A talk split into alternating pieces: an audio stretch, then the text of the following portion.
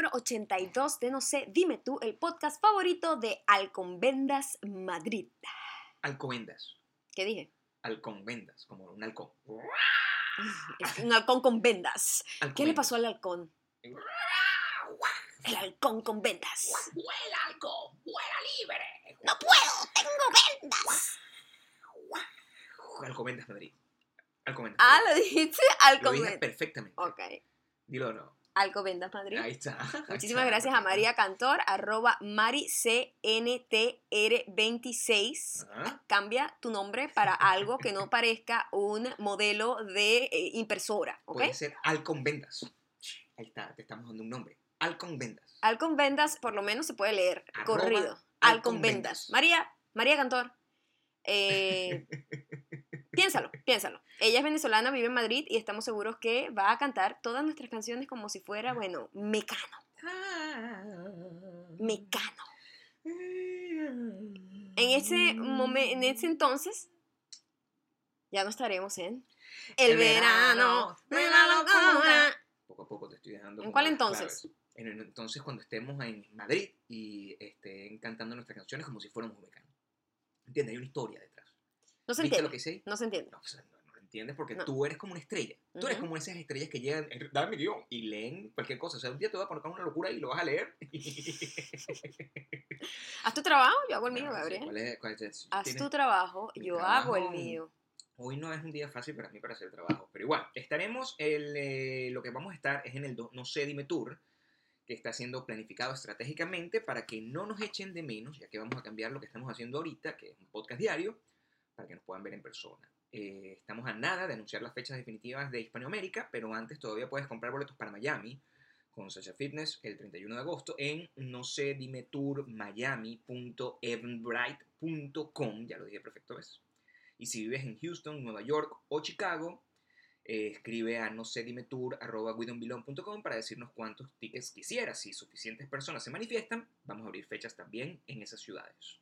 Sí, no es solamente para fastidiar eso, es para realmente saber si Claro. vale la pena hacer el show en Claro, esas ciudades. Así que 20 si ustedes están ahí, no esperen que los demás hagan el trabajo por ustedes. Claro. Háganlo ustedes, Sí, ¿ok? por favor. El, el mail, ya saben, no sé, dime tour, arroba widonbelong.com. Sí, Recuerda sí. también que tienes que seguirnos en iTunes, Spotify, youtube.com slash no sé, dime tú, youtube.com slash mayocando youtube.com slash Gabriel Torreyes. y dejar los comentarios en arroba mayocando y arroba Gabriel Torreyes en Instagram. Estoy ¿Qué? haciendo ¿Qué? esto. ¿Estás haciendo un tío? ¿Un tío de Instagram? No, fíjate. Eh, eh, mucha gente a veces dice que eh, nos escucha como robóticos. Porque ah, nunca he leído eso. Sí, porque se equivocan ellos. O sea, es que el, el, ah, iTunes, la, la aplicación de Apple Podcast, Ajá. tiene la posibilidad de que tú le aumentes o le reduzcas la velocidad. la velocidad. Entonces, Eh, si por algún reducen error, exacto. Por error, entonces suena como si estamos hablando así. Y O de repente hablamos muy rápido. Y dicen, voy a hablar muy rápido. Sí. Se hizo corto. No, es que lo Entonces, quiero, cambiaste la velocidad del quiero, sonido. quiero dejarles eso para que no, no esté confundido. No saben si de verdad fue de verdad, que fue un efecto. O es nosotros que estamos hablando de esta manera. Hoy la noticia que eh, protagoniza todos los medios de comunicación son las nominaciones de los Emmy. Sí, qué buena. Eh, lo- además histórico, porque HBO venía de ser quien recibía más nominaciones Ujú. todos los años por 17 años consecutivos. Ha caído un grande. Ha caído un grande. A mí me gusta, porque el underdog siempre me gusta que gane, claro. ¿verdad? Porque hasta cuándo. Ujú. Eh, no tengo nada en contra de HBO, pero digo, está bien. No, claro. Netflix le quitó el, el trono por el año. Tiene más nominaciones que HBO, Gabriel. Esto es un cambio histórico, esto es importante y esto es gracias a todos nosotros que Netflix and Chill es un estilo de vida. No, al final salimos ganando nosotros, porque eso va a hacer que gente como HBO, que no va a querer quedarse debajo, y Hulu se pongan las pilas. Entonces, esto debería terminar en que todos vamos a tener más contenido y más cosas que ver de calidad, más series, más eh, especiales de comedia, unas cosas como cool. Sí, además Y- que, eh, por ejemplo, HBO siempre tie- tiene, ha tenido siempre esa fama en todo el mundo del entretenimiento que entrar ahí es la gran rosca de las roscas, o sea, es Claro. casi imposible, es muy, muy difícil, son muy, como saben que siempre ganan, Sí. son muy exigentes y como, no tanto exigentes diría yo como le dan siempre favoritismo a, su, a los amigos, a la gente que está cercana a ellos, ¿no? En cambio Netflix siento yo que ha sido muy democrático en, la, en darle oportunidad a muchísima gente para crear sus propias producciones, eh, ellos dar dinero para que las producciones sean de mejor calidad, entonces ha hecho que gente que jamás hubiese podido pasar la rosca a HBO Ujú. tenga ahorita una, una nominación al Emmy y su producción sea respetada a nivel mundial. Lo que yo Eso es muy siento, cool. Lo que yo siento es que simplemente este- estos Emmys en particular han mostrado de alguna forma el shift en, eh, en la industria. Y eso quizás lo podemos analizar históricamente, más allá de entrar en las minucias de la calidad, de, de- de los programas como tal. O sea, al final está Game of Thrones, que es una cosa gigantesca. O sea, no puedes luchar contra eso, ¿no? Pero es como que en, en su momento, cuando HBO salió, fue una gran revolución para eh, la industria televisiva, porque era la industria de la televisión por cable premium, que era una cosa que no, eh, no tenía cabida dentro de los, conten- lo- los contendientes. O sea, todo era como, se lo ganaba CBS, ABC, NBC, Fox, eran los que estaban siempre nominados. Cuando llegó HBO, poco a poco se fue Fue, fue el convirtiendo... cambio. HBO con- representaba ahí el underdog. Y ahora que simplemente la, la- los ca- el cable como, como industria ya no existe, ya el, el cable es básicamente una... La gente no vive sin cable, en general, sin televisión por cable, ya es como parte, ya, ya es básicamente una extensión de tu televisión normal que recibes por, por señal abierta. Entonces, De hecho, la gente decide no Claro. tener cable ya. la gente decide... Más bien es una decisión eh, consciente y como que, mira, estoy gastando este dinero que no ni siquiera veo. Entonces son demasiados canales y uno y, y canales muy específicos, o sea, un canal donde puedes aprender simplemente cómo comprar una casa, un canal donde puedes aprender cómo preparar un, un ceviche, un canal que puedes... Pero Ah, ahora hay todo. alternativas porque eh, la gente prefiere ver eh, on demand. O sea, claro. Que tú Ujú. lo pones a la hora que tú te dé la gana de ver, en vez de tener que pegarte a un horario y, a- o sea, como que apegarte a los horarios del, del canal. Entonces, eso ha sido, la comodidad ha hecho que se destruya el, el cable, ¿no? Y, y siento también que es una, un llamado de atención para eh, gente como YouTube, que por ejemplo, eh, a mí me alegra muchísimo que YouTube nunca esté terminado, porque queda muy claro que simplemente su contenido es una basura. Una basura. Y no tiene nada que ver con la plataforma. No, eh, podrían hacer cosas muy buenas, sí, bueno, y lo intentan, pero no lo llevan. pero es una, una porquería toda la- su producción eh, No lo intentan en ningún lado porque la manera original. como- la manera Hasta ahora, no quiere decir que en el futuro nosotros no tengamos un proyecto con ellos y no Sí, queramos hacer lo mejor posible, pero este, pero no lo que quiero decir es que hasta ahora no lo han logrado y lo han intentado Sí. y le han metido dinero, pero mm, no, la No sé. materia prima no está funcionando. Igual creo que es una historia, pues tú, tú y es un, un proceso de evolución. Cuando tú agarras y tienes... ¿Cuándo salió Netflix? Originalmente. Originalmente Netflix ni siquiera era una plataforma de streaming. ¿Tú sabes que originalmente Netflix era una plataforma donde tú alquilabas videos? Tú llegaste a usar eso como DVDs. Sí, pero, Tenemos uno que nos has devuelto. pero antes... antes Si nos está escuchando la gente de Netflix, lo Sí, por siento. favor. Ellos si, nos están si- escuchando si la empresa, si la empresa quiebra es por culpa de ese DVD que todavía está aquí. No, pero es que antes de que existiera el, el streaming como, como una cosa natural, eh, ya se estaba dando el shift de que tú, como persona, fueras a una compañía, a una tienda de video, como Blockbuster, Ujú. y alquilaras. La, la actividad física de ir a comprar. Eso fue el primer cambio de Netflix. Y de ahí hicieron la traducción a que fuera, ah, ok, ahora podemos tener los derechos digitales, entonces vamos a transmitir eso. Desde ese momento hasta ahora han pasado años, entonces uno no puede quitar que de repente eh, YouTube se ponga las pilas también. Lo que saldríamos ganando todos, Ujú. porque todos lo que queremos es ver cosas buenas. Es igual que con los podcasts. ¿Tú te acuerdas cuando salían los podcasts antes? Que eran como unos podcasts como de 5 minutos, la gente los grababa. Sí. Era gente que todo era como, hola, ¿cómo estás, amigo mío? Todo era como- Bueno, hay gente que todavía tiene ese Sí, es chip eh, metido en la cabeza Es de cierto. querer hacer del podcast un, un programa de radio eh, AM. AM, principalmente. Nosotros somos menos que eso, somos como radio de los años 40, más o menos. Pero, eh, y la evolución que se está dando es que ahorita simplemente es la manera natural de consumir comentarios sobre lo que esté pasando en el día eh, a través del podcast más que, y del podcast especializado, más que la radio como tal, Ujú, que es un acompañamiento para la cola, básicamente. ujú. Entonces, en las- esas evoluciones son normales, lo bueno es que todo el mundo lo está viendo, todos lo estamos viendo mientras pasa, y la, la gran celebración es cuando pasa esto de los Emmy, donde, bueno, Netflix finalmente rompió un, un super récord, y lo felicito. Muy bien. Están tiempos de, de cambio. ah, Vientos de cambio. Otra gran noticia aunada con eso de los Emmys es la, la incorporación de, de un nominado, que nosotros este, lo veíamos venir, aunque tenemos nuestras conversaciones al respecto. Eh, Darren Criss, de eh, American Crime Story, el del asesinato de Jenny Versace, fue evidentemente nominado a Mejor Actor. Lo que celebramos muchísimo. No solamente nominado, yo espero que no le quiten ese premio a ese señor. Por supuesto. O sea, para mí fue una de las mejores actuaciones que he visto en serie en todo este año.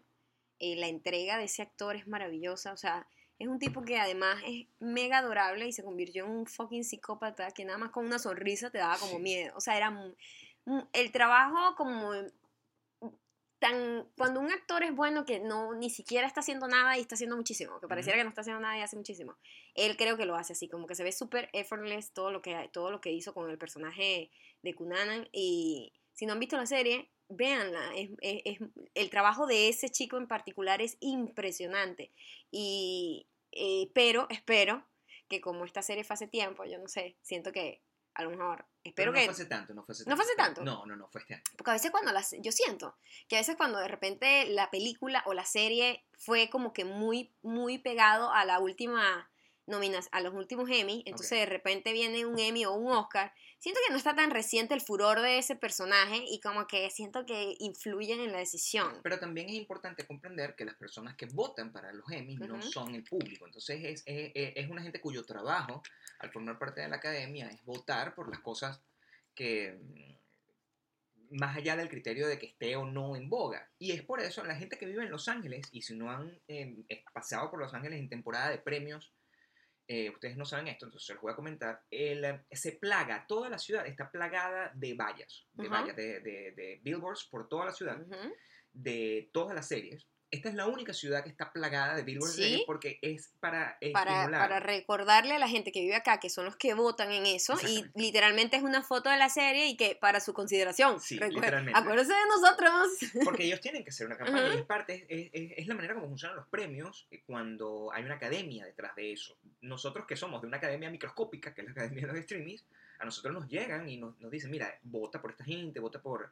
eh, o sea, estos son los nominados, escoge tú quién es. Y eso me parece que es un, es un método mucho más eh, respetable que cuando tú dejas que las cosas estén en manos del público. Porque si el público supiera lo que quiera, no, no, no hubiesen ganado ciertos presidentes. Por Eh, supuesto. no, puede- no, no fuera así. O sea, normalmente uno confía en que haya un, un respeto por parte de tus peers, que es la razón por la cual se crean estos premios. Y de eso nos lleva a la celebración de, de, la, de la incorporación dentro de esta lista de nominados a Edgar Ramírez. Que los Está nominado también Edgar y junto a Ricky Martin, quienes Martin los dos y, y a Penélope, está en la otra categoría. en la de mujeres, En ¿no? mujer. Pero ellos están como compitiendo por el mismo premio. Es una cosa rara porque mm, el, el venezolano en particular, y esto es una cosa que se repite constantemente en todos los hispanos, igual, cuando hay una celebración eh, en un país, el, el- país se vuelve una fiesta Ujú. para celebrar el, la- el reconocimiento de un coterráneo. Ujú. El país como un sentimiento nacional, que se dice. Cuando normalmente lo natural es que el mismo país insulte a la persona. Eso es lo que normalmente pasa, ¿no? Que la gente está, alguien está logrando algo y lo empiezan a insultar salvajemente. Ujú. Eso, en, en- en el caso de Edgar, él ha sido muy, muy eh, respetado en ese sentido y ha tomado unas decisiones muy locas. En estos días Maya y yo estábamos conversando al respecto porque, claro, nosotros conocemos a Edgar. O sea, yo trabajé con Edgar en algún momento y, y yo sé la evolución que dio de ser un periodista a convertirse en una estrella y cómo todo fue tan fortuito. Cuando decimos estrella, es, una- es un actor, un working actor. Ujú. Él eh, es una persona que está obteniendo cada vez mejores papeles. Es una persona que está obteniendo eh, cada vez más respeto por parte de sus peers, como se dice, pero no es una superestrella, porque como les, di- como les dijimos ayer, Los Ángeles nadie es una superestrella. Sabes la historia de, Son muy pocos, pues, las personas. sabes la historia de cómo él eh, se convirtió en actor. Ah, no sé. Él, este, mm, cuando él hizo un corto que dirigió otro amigo mío, que es Klaus, ¿te acuerdas con quien fuimos Sí, a ver Pearl por Jam? supuesto. Klaus eh, dirigió ese corto y él era Ya va, actor. nosotros fuimos con Klaus a ver a Pearl Jam. Sí, o sea, nosotros fuimos a ver a Pearl Jam y Klaus Él estaba ahí. y él estaba ahí. Y nosotros fuimos a comer brunch con él. sí, nosotros teníamos, esposa. sí. Pero nosotros no fuimos con él. No juegues con mi mente, Gabriel, porque, coño, mis recuerdos son eh, eh, débiles. fuimos nosotros, Ujú. estábamos en primera fila, ¿Cierto? vino una tormenta Sí. Y nos, después decidimos sentarnos con él arriba. Ah, fíjate, esa parte no me acordaba que él estaba ahí con nosotros nosotros. caminamos por el Chicago, Pali- Chi- Chicago Palixis. en- por- Oh, that was horrible. sí. Estaba cayendo un palo de agua y, colapsó el tren y eso fue horrible. Klaus Siebels, que es eh, un superdirector eh, eh, cinematográfico que vive en Nueva York, él dirigió ese corto cuando estudiaba en la católica y Edgar simplemente era un estudiante que era guapo, le decían el muñeco. Eh, trabajaba en, en URO, en periódico, trabajaba siempre con las cuestiones políticas, etc. Y ese era su pasión. Eh, cuando está, había un, un festival eh, de videos que se llamaba V-Art. Ese festival de videos, eh, este cortometraje estuvo nominado como mejor cortometraje. Y uno de los jurados era Guillermo Arriaga, que es el escritor de Amores Perros. Guillermo Arriaga lo ve, le dice, oye, tú no quieres ser actor, de verdad, Eh, porque yo estoy escribiendo una película eh, que se llama Amores Perros. Y yo tengo un papel que es para ti. El papel que le ofrecieron era el papel de Gael García Bernal. Ujú.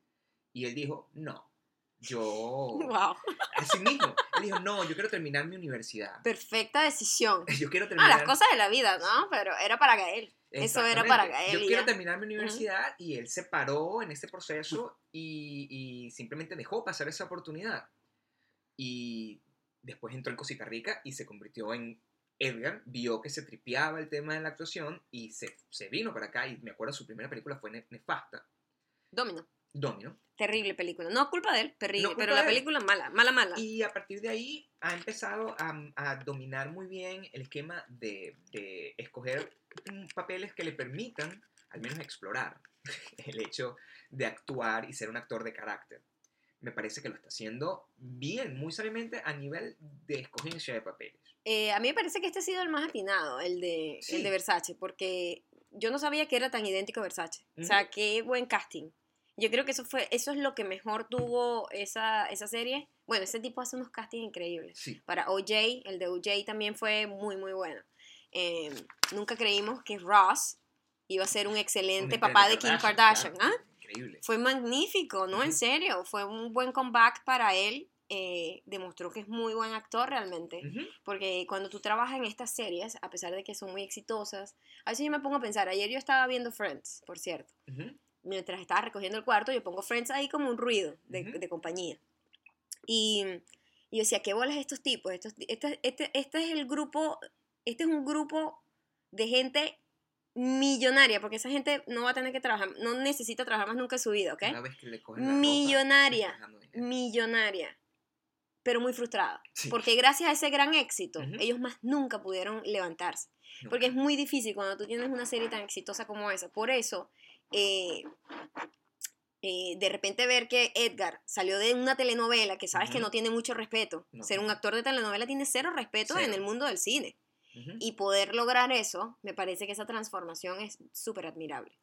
Entonces, el, desde acá, nosotros, el, de verdad, estamos bastante contentos. Yo, de una manera muy personal, eh, en algún momento les contaré más cosas. O sea, háganse una idea que Edgar es una persona que está en otra liga. O sea, ese muchacho, em, yo recuerdo que él estaba vestido de pimp con Chiquinquirá Delgado en cuatro patas, en pantaleta, en una sesión de fotos, en una casa en Altamira, que yo estaba dirigiendo. O sea, Edgar está a un nivel muy avanzado como para que ese tipo de cosas le, le afecten. Lo bueno es que no solamente vive de la fama y la fortuna, sino también colabora mucho con, con, con obras eh, benéficas, es, embajador de la UNICEF. Entonces, desde aquí estamos muy contentos y, por un lado, aunque mi corazón se partió una vez más, porque mm, veo que, oye, Edgar es buen actor, buen politólogo, políglota, guapo, eh, nominado al Emmy ahora, aparte de ser. Excelente. Y yo me puse a pensar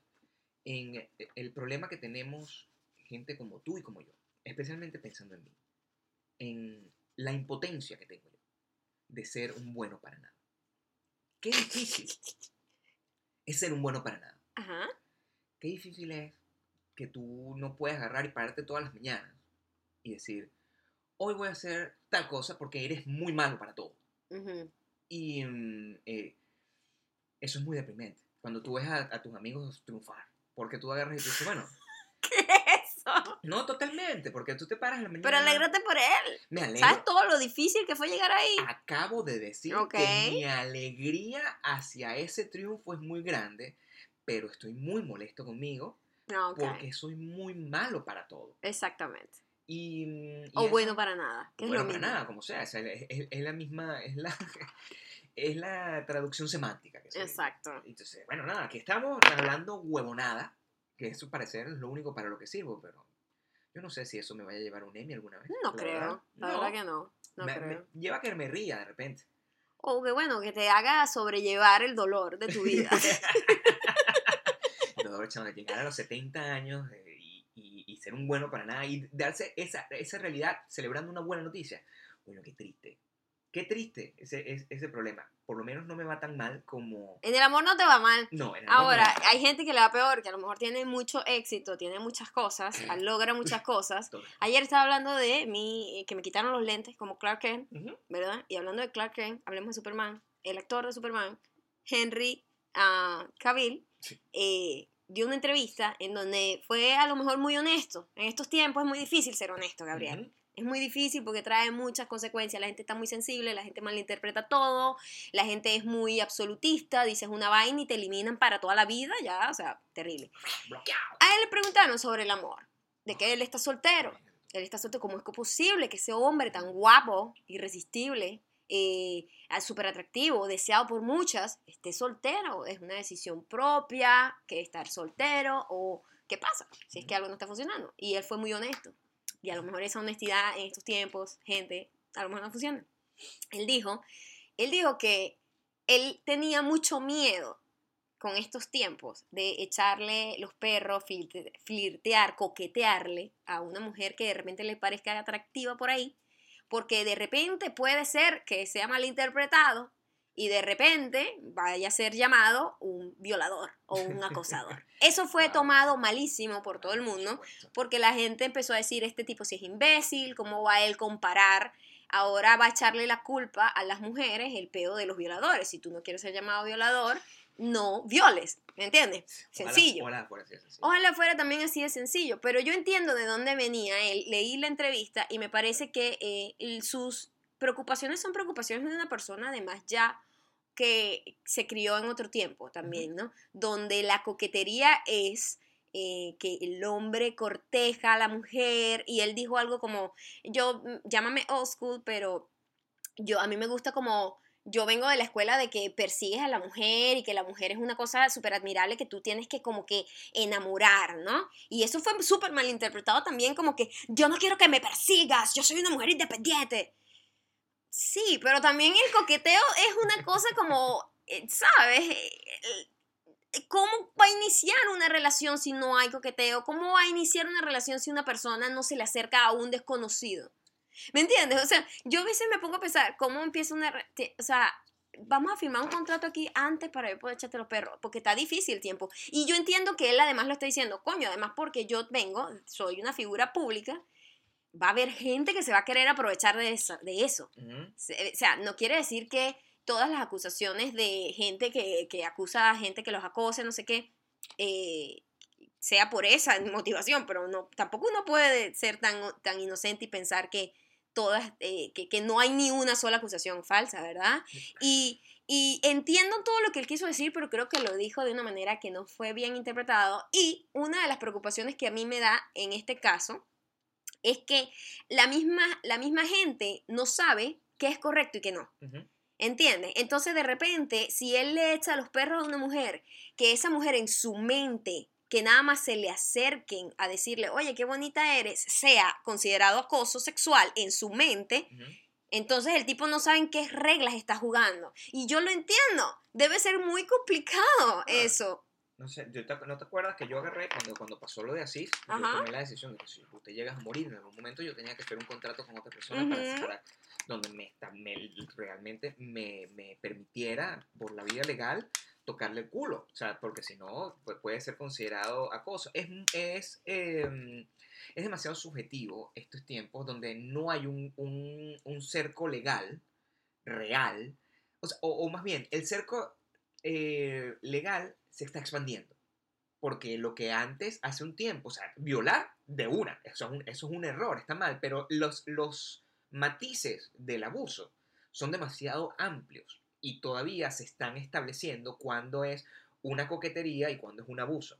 Y eso no está no escrito está, en piedra en ningún estableci- lado. no está establecido, no. No. está claro, entonces sí creo que es natural, lo que, él fue muy honesto, está naturalmente preocupado de que de repente él haga algo que sea ahora considerado terriblemente malo y de repente salen y le destruyen la carrera. Eso no, ese miedo, créeme, no, no lo critico.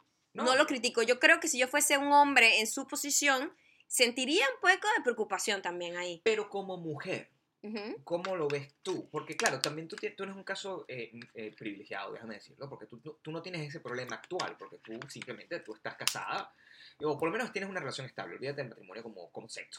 Pero igualito, eh, eh, debe ser mucho más difícil para una persona que está como él, saliendo al ruedo y tratando de, de jugar esa- esas reglas que nosotros en estos días estábamos hablando. ¿no? Yo, yo sufro, I, I- I feel pity por, por la gente que está iniciando el juego de la seducción en estos tiempos.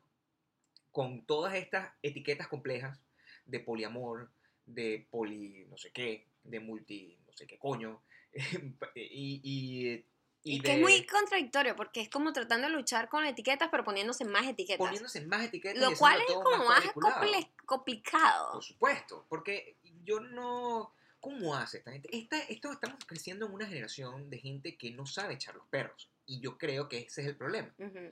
Que la gente es muy torpe en términos de relaciones interpersonales. Y como el lenguaje escrito no tiene tono, cuando una persona te manda, imagino yo, un mensaje privado eh, por Tinder o por cualquier cosa donde te estás eh, eh, coqueteando, traducir eso al mundo. Ya va, y ni siquiera sabes si te están coqueteando. No, porque Eso es no- otra cosa. no o sea, la gente te puede estar mandando un mensaje desde lo más profundo de la, de la, De la buena vibra, del, de-. ¿sabes? Y tú lo puedes interpretar como a ti te dé la gana. Traducir Y eso es peligrosísimo. Yo no sé cómo se puede Por eso cuando uno de repente le responde a alguien eh, algo, la gente inmediatamente está predispuesta a leerlo como que, lo, como que la persona que lo escribió lo dijo de mala manera. Sí, Por lo general, eh, la gente siempre está predispuesta a la negatividad. Entonces, eh, cualquier cosa, eh, o sea, eh, obviamente este rollo de este coqueteo 2.0, que es bastante directo, y acaba un poco con la sutileza que había antes, donde simplemente coincidías con esa persona, Claro. de repente había una sonrisa, una miradita, este, quiere, ay, de repente podemos ir al cine, Ah, era como un poquito más naif, como más, no, eh, y ahorita es como más directo, como que, epa, ¿qué tal si tú y yo tal? Eso, Ok. tiene, eso tiene una razón de ser, porque eh, como tú, co- como todo el mundo sabe, la, la comunicación es una suma de un montón de mensajes que son verbales y no verbales. Entonces, el- nosotros venimos de una generación que está acostumbrada, una generación que no es, hace, no es que de los años 1600 realmente, sino que simplemente hace como 5 años, ahora sí, eh, donde era, había importancia en lo que se dejaba de decir más que en lo que se decía, había importancia en, en- en los movimientos, en los gestos, en las miradas, en, en los roces, en los encuentros, en las búsquedas, en todo ese tipo de cosas que son los que conforman el, el cortejo por- por llamarlo de una forma animal.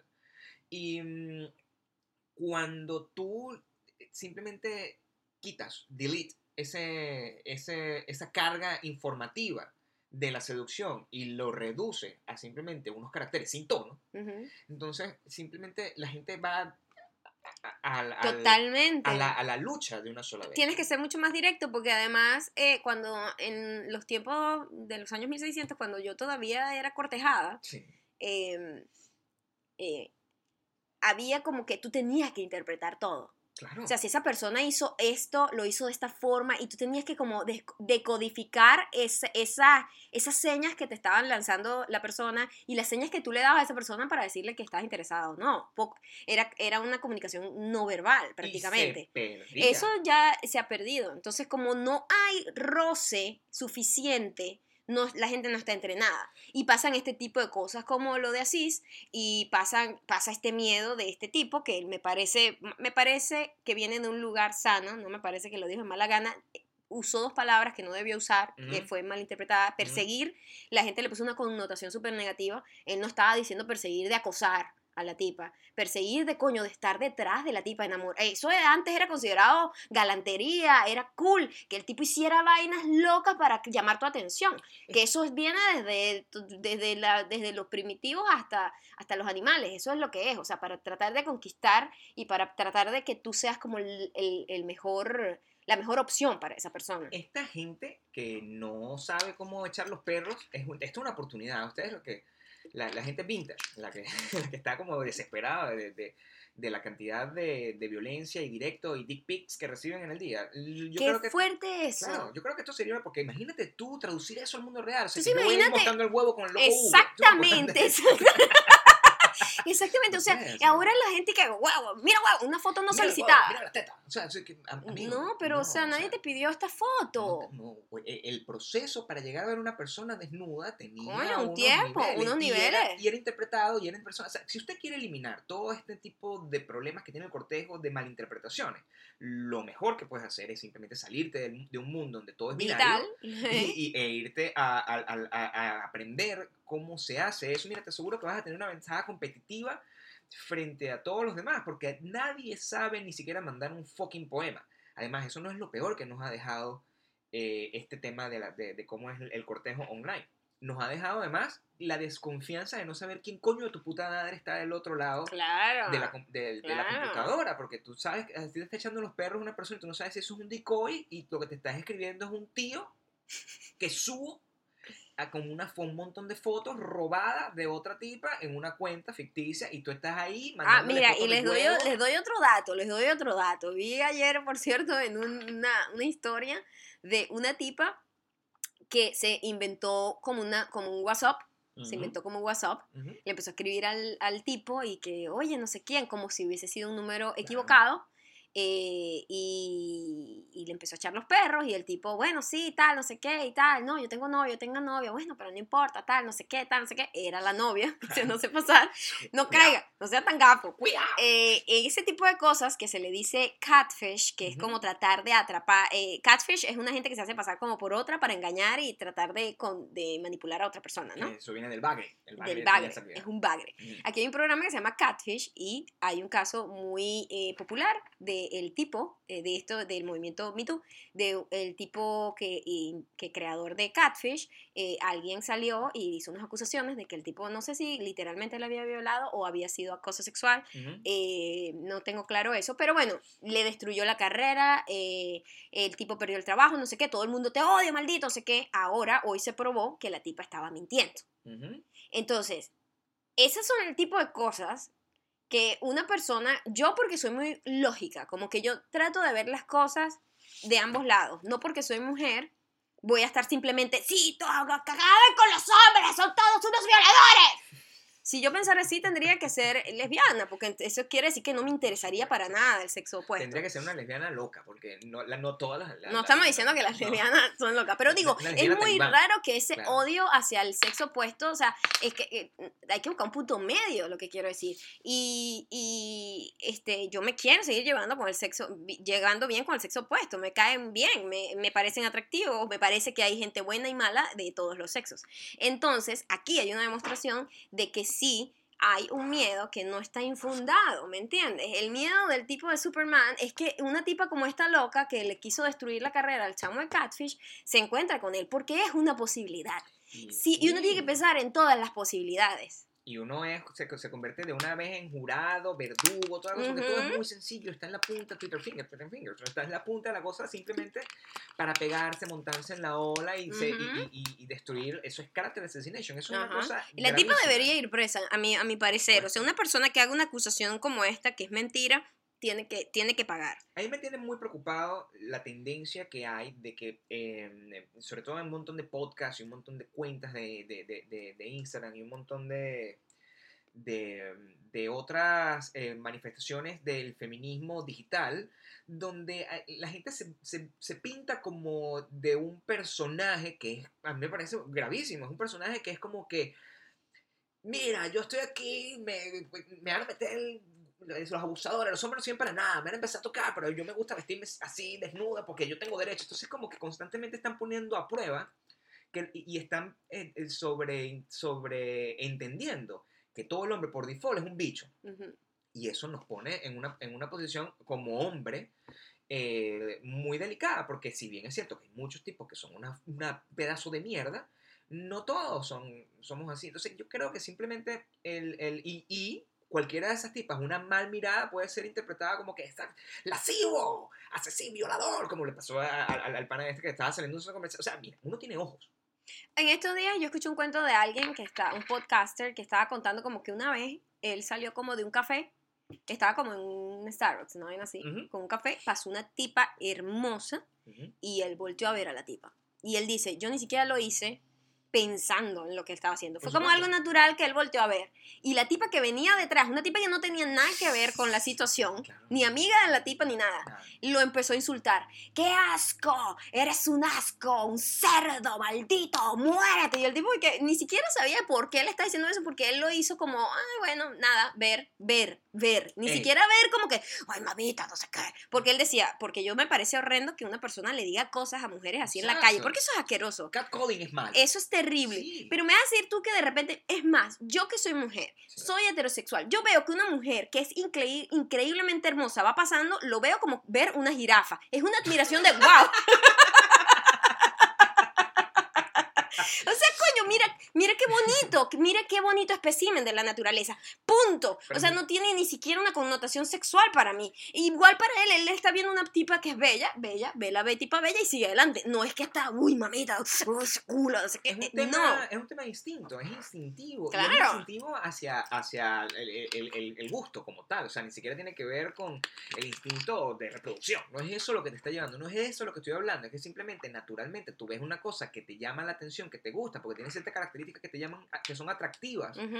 para ti y tú lo ves. Inmediatamente yo entiendo que en la película que están montado todo, el, todo este movimiento, toda esta reinterpretación del, del, del pensamiento La masculino, La es que gente que... la gente cree que uno se hace una película no, porno. Exacto, no, la gente que está llevando las cosas al extremo, que da la vuelta y daña la tortilla, como, el- como estábamos diciendo. O sea, es un movimiento necesario, está muy bien, pero siempre va a haber gente extremista y va a, va a haber gente que va a malinterpretar esas señas como algo malo. Y es lo que decía el tipo de Superman, como que, ¿qué tal si una persona, de repente, yo le echo los perros a una persona desconocida que yo veo en la calle? Y digo, wow, me gusta. Y de repente esa persona en su mente ahora dice que si alguien se me acerca en la calle y me dice que bella soy, me está acosando sexualmente y, y voy a- y de repente él se va a dar cuenta que soy una persona famosa porque lo es, es el fucking Superman y va, es- va a ser de eso una historia para hacerse famosa.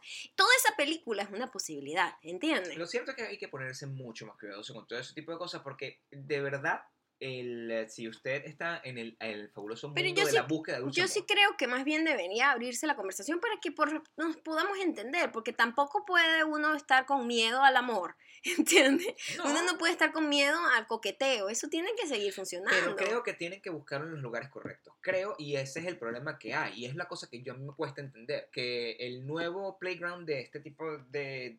El playground de la seducción es un lugar que a mí me, se me hace horrendo. Es internet. Para este tipo de cosas.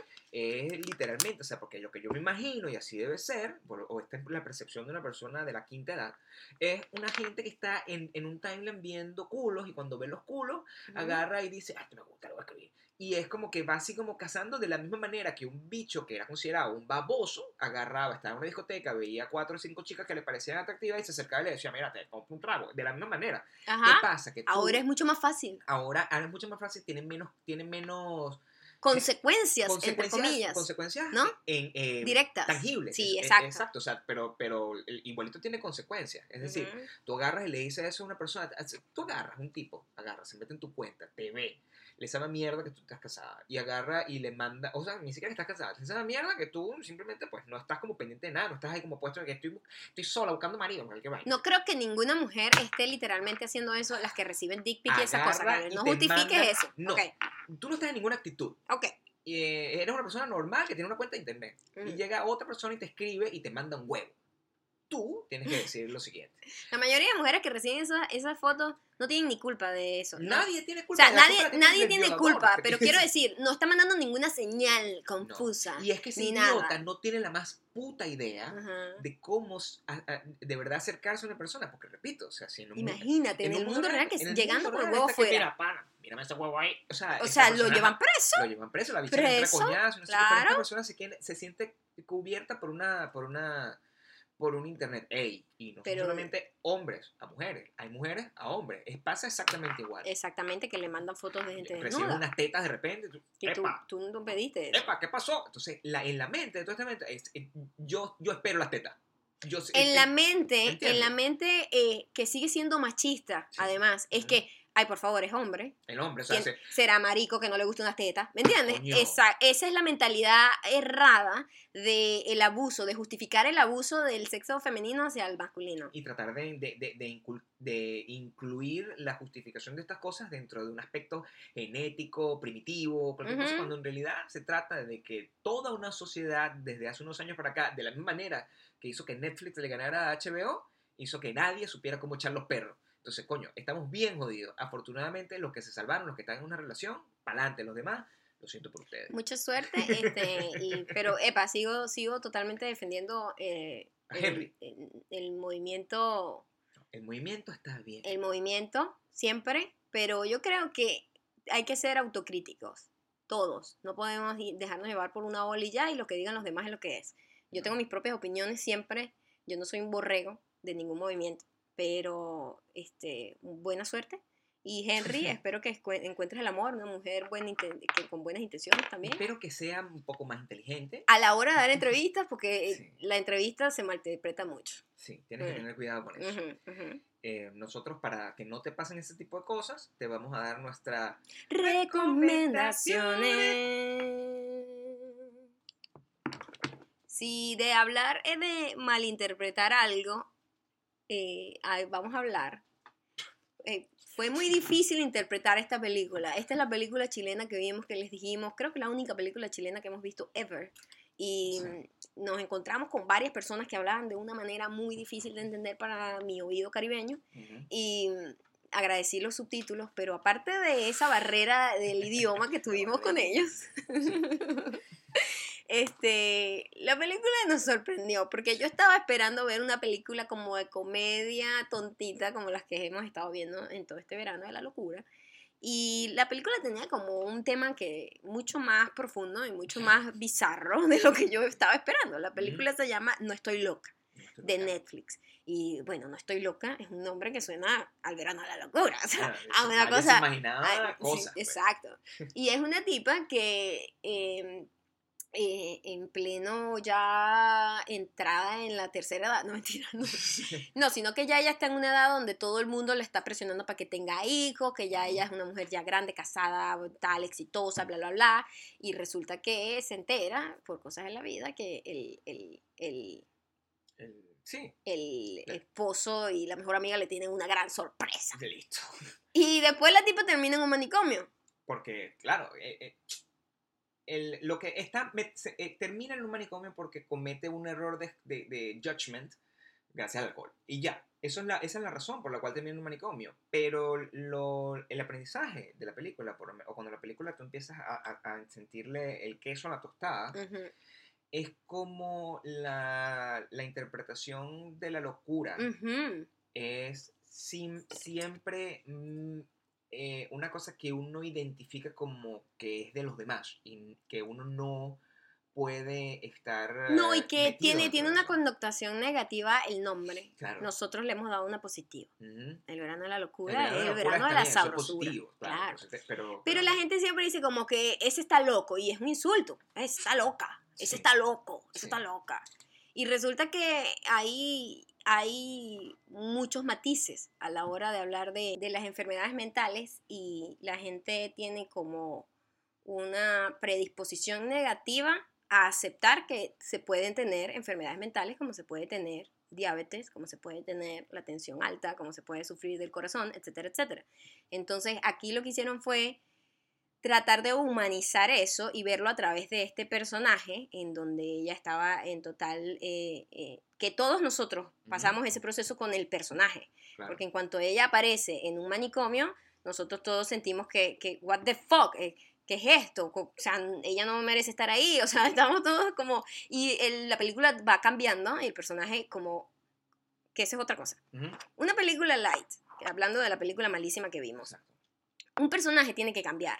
Esa es la base de cualquier película. Un personaje tiene que pasar, tiene que venir con, una, con un pasado ya, tiene una persona que está existiendo en un tiempo, en una línea de tiempo, viene, se le presenta un conflicto y esa persona, cuando termina, es una persona distinta a como comenzó. Claro. Eso es lo que tiene que pasar. En la película esta de Nuestros Amantes no pasó. Los No. personajes eran idiotas empezando No, era- y eran idiotas al final. No pasó absolutamente nada. Ni siquiera, yo te aseguro que si yo me pongo a ver una de esas, es posible que ellos haya, haya habido una transformación, haya habido un crecimiento, un En aprendizaje. toda la saga, ¿no? 25 Exactamente. En esta peli tú empiezas con el personaje y vas a través del personaje en compasión con ella y al final eh, como que recorres todos los, los, los caminos que tiene que recorrer el personaje. También puede ser que estemos sobreanalizando la película porque eh, eh, de verdad nos pareció muy buena. Y, y a lo mejor no es tan buena. A lo mejor a ustedes lo ven y les parece completamente lo contrario. Pero también. eh, Creo que el mensaje es bueno lo que bueno. tiene- eso es lo bueno que tiene el- la visualizar ah, y, y enfrentarse a una película como con, con- con respeto sin, sin, y, y- y con curiosidad, ¿no? Porque tú descubres más de las cosas de ti mismo que sobre la película en sí, no te están dando Totalmente. cosas masticadas. Entonces, eh, la película se llama No estoy loca. eh, después nos dimos cuenta que como que esa actriz es la única actriz chilena que está. Está como en toda la película de Eso Netflix. es una cosa que nos hemos dado cuenta. En ¿eh? Latinoamérica y España pasa eso. Es como que el mismo actor, tú El agarras y lo ves constantemente En en, todas todas las las películas. películas. Como que, bueno, y, y resulta pues, Esto es una saga. No, No, no, sí. es que son películas distintas. pero no entiendo. Con el mismo no hay, actor. no hay más actores. Exacto. Es una monopolización de, de- de los actores, pero muy bien, porque lo hacen muy bien al parecer. No, me Eh, imagino. La película, again, se llama No estoy loca, la pueden ver en Netflix. eh, no imaginen que va a ser, no es una comedia ligera, una comedia buena. Y, Empieza ligera, pero agarra aquí como un curso denso. Está bien, y, y- y vale la pena, vale la pena que se le echen, le echen un ojo. Además, en estos tiempos donde, lo hemos dicho muchas veces, el- la discusión, la conversación sobre las enfermedades mentales tiene que traducirse a, a simplemente ser un, un acto de constricción y entender que todos estamos enfermos. Ujú. Entonces, de alguna manera, nada No, más. y en este tiempo, ahorita, yo creo que la sobreexposición a la información y la ansiedad que produce las redes sociales, eh, yo ya estoy segura, así como la obesidad es un problema social, es un, pro- es un problema de salud social, el problema de, de enfermedades mentales que ha aumentado. Eso, Sin eso, es, eso está demostrado numéricamente este, debido a las redes sociales. Entonces, sí, Y- y está bueno cosas. que le echen un ojo y vean y no se sientan solos. La cantidad de gente traumatizada por lo que pasó en el, el terremoto de México ahorita, eso- Ujú. cómo aumentaron la, la cantidad de visitas. Hay estudios, ahí publican documentos al respecto. Eh, después de lo que pasó aquí con las Torres Gemelas, eh, Internet. Y ahorita, bueno, estoy, estoy seguro que en algún momento va a salir un estudio diciendo que simplemente somos incapaces de aprender a amar, porque ya no sabemos cómo, Exacto. como si nos hemos convertido todos en, en psicópatas. Por eso esta película quizás puede ser un llamado de atención para que seamos un poco más humanos. Exacto. Está chévere. Véanla. Se llama No estoy loca. Ahora vamos con los comentarios. Ok. Eh, eh, mira, como son tres, pero son cortos. Ajá. Entonces, lo que voy a hacer es una sola caída melódica y tú vas. Yo voy, yo voy. ¿Ok? Vamos. Vale, pues. Este primer comentario llega gracias a Marjorie Rivera C. No, Marjorie Rivera C. No es Marjorie, es Majo Rivera C. Mira, maldita mujer, voy a ir por el podcast 40 y ya tenía hecho el cálculo de cuánto estaría, de cuánto estaría el día. Lo que ahora se traduce a nunca. Porque van a subir uno diario, uno diario. Better y dense vacaciones. Better y dense vacaciones. Me gusta tu idea. Majo, Rivera. Yo merezco vacaciones, pero no tengo dinero. So, si quieres, voy a hacer un GoFundMe para vacaciones para que Majo llegue al, y nos alcance. Porque está en el pasado, en el 40, mamita. Ni siquiera vas a saber que hablamos de ti. Yo creo que quizás en el año 2020 llegues a este capítulo, Majo Rivera. Es más, de ahora en adelante se llama Marjorie. Te llamas Marjorie. Ahora este mensaje llega gracias a Ori Zambrano. Favor, mantente en lo mismo todos, porque estoy perdida, Gabriel. Estoy perdida. Me encantan, la verdad es que cada vez que los escucho y está a punto de terminar, me pongo nostálgica. Porque cuando termine el verano de la locura, mis trayectos al trabajo serán realmente aburridos. Nos malacostumbraron, nos malacostumbraron, nos malacostumbraron, nos malacostumbraron, nos malacostumbraron, nos malacostumbraron. Y este último mensaje llega gracias a Bárbara Palmero. Uno se acostumbra rapidito a lo bueno, Ori Zambrano. Eso es lo malo.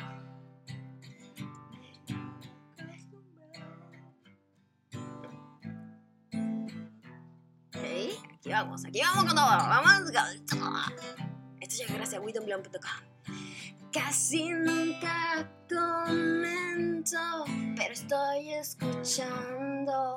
Y maldita mujer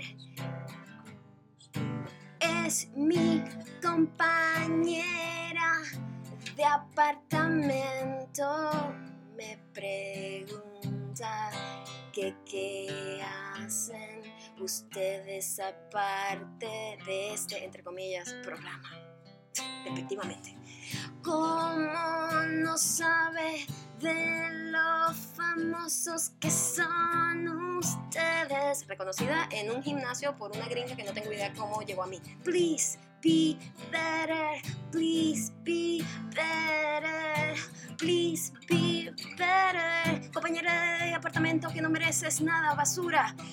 Nos malacostumbraron, nos malacostumbraron, nos malacostumbraron, nos malacostumbraron, nos malacostumbraron, nos malacostumbraron.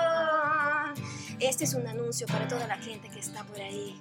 Si quieren vivir con Bárbara Palmero, escriban en el próximo post. post. Por favor, búsquenle una mejor compañera de apartamento a Bárbara. Una persona que pregunte que qué hacemos aparte de este, entre comillas, programita. Merece ser desterrada de nuestra vida. Bárbara no merece esto. Bárbara merece una mejor compañera de apartamento. Así que, por favor, esto es un anuncio público. ¿Quién quiere vivir con, con Bárbara? Hashtag, ¿quién quiere vivir con Bárbara? Nos malacostumbraron, nos malacostumbraron. Muchísimas gracias por llegar hasta aquí. Ya saben que nos tienen que seguir arroba mayocando, arroba Gabriel Torreyes. Dejen todos los comentarios que quieran hacer sobre este programa, este programa, entre comillas, en nuestras cuentas en Instagram o en wisdombelong.com en los comentarios si te logueas con Facebook.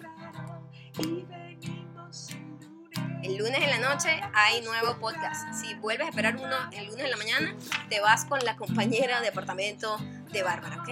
Es decir, desterrada.